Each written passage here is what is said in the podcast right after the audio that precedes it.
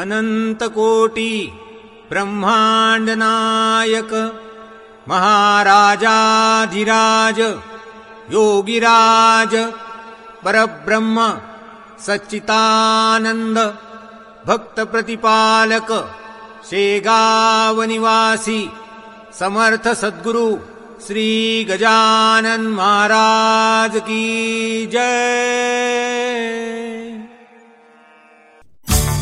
मी podcaster लोकांनी लोकांसाठी केलेले पॉडकास्ट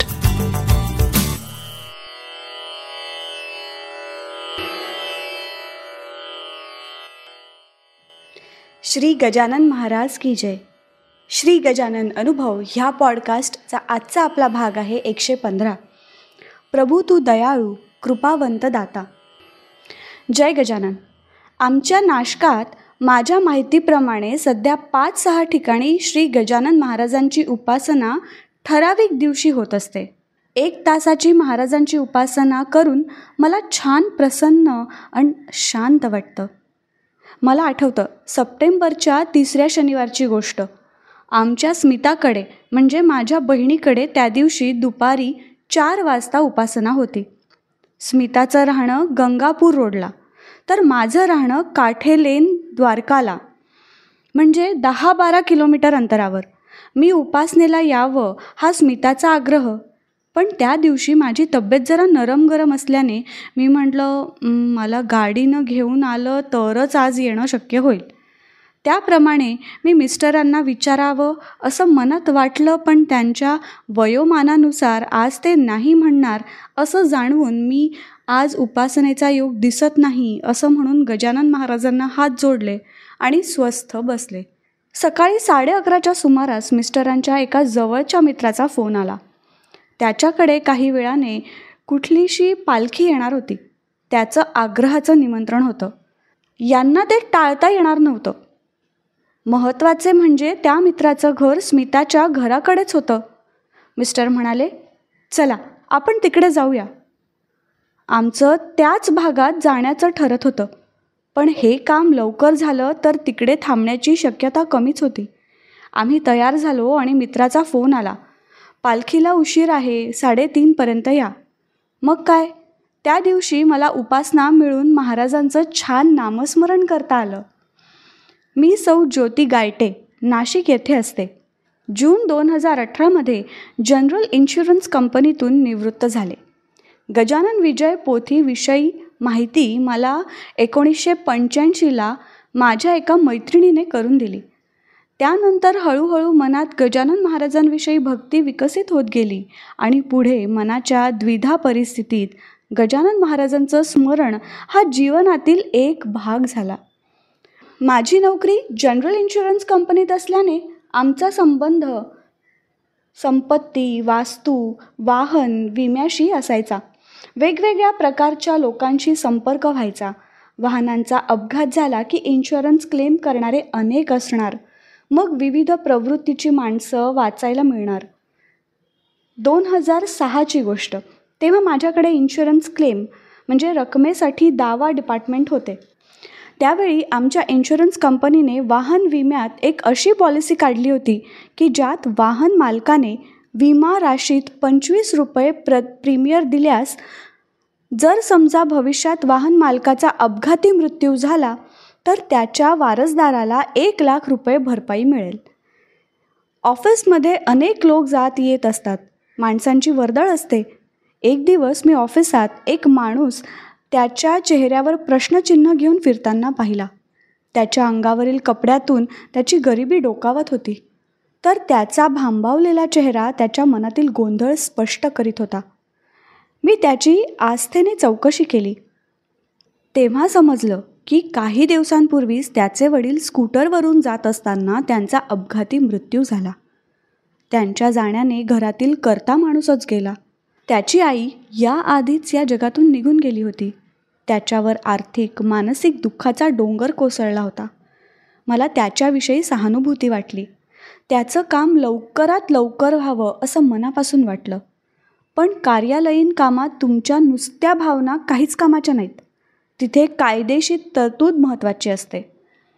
क्लेम मान्य व्हायला आवश्यक कागदपत्रे जसे की पोस्टमॉर्टम रिपोर्ट वारसदार रेशन कार्डातील नाव कुणाचा आक्षेप नसल्याचा पुरावा इत्यादी बरीच कागदपत्रे असावी लागतात.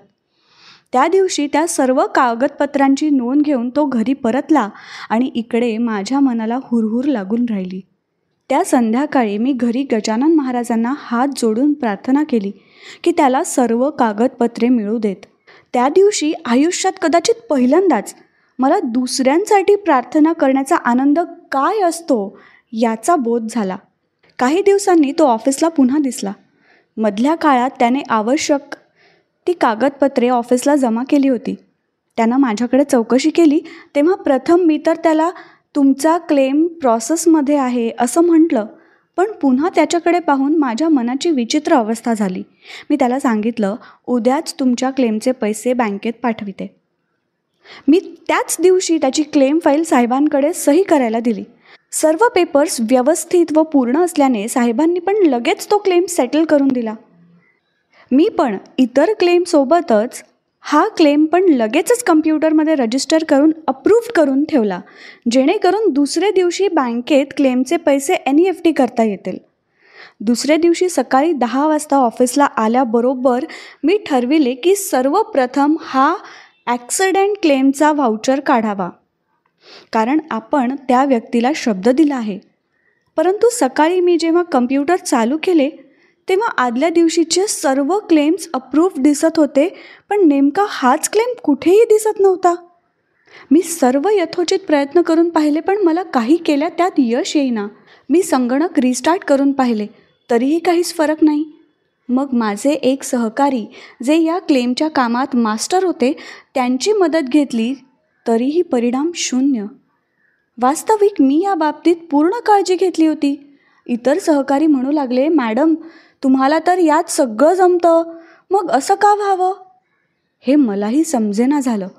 मग स्वाभाविकपणेच मला गजानन महाराजांची आठवण आली. त्यांना हात जोडले म्हटलं महाराज मी त्याच्यासाठी तुम्हाला प्रार्थना करते आहे एका गरिबाला मदत व्हावी. यापेक्षा अन्य उद्देश माझा यात काही नाही. हे तुम्ही जाणताच. आमच्यावर कृपा करा. एव्हाना साडे अकरा वाजले होते. मी कम्प्युटर बंद केला. दीड वाजता आमचा लंच टाईम होणार होता. मी एकच्या सुमारास कम्प्युटर समोर बसले. गजानन महाराजांचं स्मरण केलं. कम्प्युटर ऑन केला. माझ्याच डोळ्यावर माझा विश्वास बसेना. मी तो क्लेम नंबर सेटल झालेला पाहिला. मी महाराजांसमोर नतमस्तक झाले. नंतर दोन हजार सोळामध्ये मनाला चटका लावणारी एक घटना माझ्या आयुष्यात घडली. मला एक पाच वर्षांची नात आहे. आजी आणि नातीचं नातं समजायला आजीच व्हावं लागेल. दुधावरची साय म्हणतात ना मला तिचा खूप लळा लागला होता. पण दोन हजार सोळाच्या नोव्हेंबर महिन्यात नियतीनं क्रूर खेळ खेळला आणि तिला आमच्यापासून अचानक दोन दिवसांच्या आजारातून हिरावून नेलं. आम्हा कुटुंबियांवर खूप मोठा आघात झाला. दुःख सगळ्यांनाच झालं. पण तेव्हा माझं रडणं काही केल्या थांबेना. घरी दारी रस्त्यात ऑफिसमध्ये केव्हाही डोळ्याला धार लागायची. एखाद्या दुःखद प्रसंगात माणसानं अजिबात न रडणं तब्येतीला घातक ठरतं तसंच अतिरडणंही घातकच.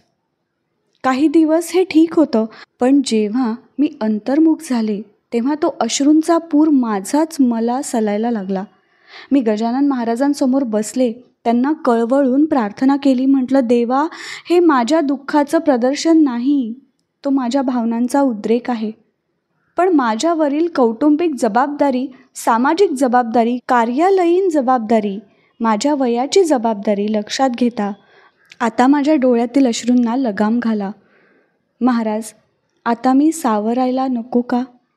माझ्या भावना माझ्यापाशी. पण डोळ्यातील पाण्याला बांध घाला. त्या दिवसानंतर तुम्हाला सांगते बऱ्याच प्रमाणात माझ्या डोळ्यातील पाणी कमी झालं. दुःख आजही आहे वेदना आजही आहेत. पण डोळ्यातील पाणी तेवढे कमी आहे कारण त्या पाण्याला बांध घालणारे महाराजांच्या साक्षीने शब्द आहेत. श्री गजानन श्री जय गजानन जय गजानन श्री गजानन श्री गजानन जय गजानन. जय गजानन आत्ता आपण ऐकलात हा अनुभव आहे सौ मीना कल्पना गायटे नाशिक ह्यांचा जयंत वेलणकर ह्यांनी शब्दांकित केलेले. पौर्णिमा देशपांडे हिच्या आवाजात आणि नचिकेत शिरे प्रस्तुत श्री गजानन अनुभव ह्या पॉडकास्टचा हा भाग. हा पॉडकास्ट तुम्हाला कसा वाटला हे आम्हाला नक्की कळवा. तुमच्याकडे असे काही अनुभव असतील तेही आमच्यापर्यंत पोचवायला विसरू नका. डॉक्टर जयंत वेलणकर आणि मी पॉडकास्टरचे डिटेल्स खाली शो नोट्समध्ये दिले आहेत. दर गुरुवारी नवीन अनुभव ऐकण्यासाठी मी पॉडकास्टर चॅनलला नक्की सबस्क्राईब करा आणि इतरांना पण शेअर करा.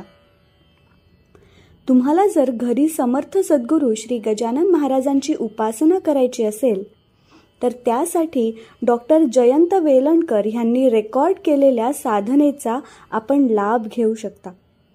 त्याची लिंक खाली दिलेली आहे. मी पॉडकास्टरचे इतरही पॉडकास्ट नक्की ऐका. पुन्हा भेटूया पुढच्या गुरुवारी एका नवीन अनुभवासोबत. तोपर्यंत श्री गजानन जय गजानन. श्री गजानन जय गजानन.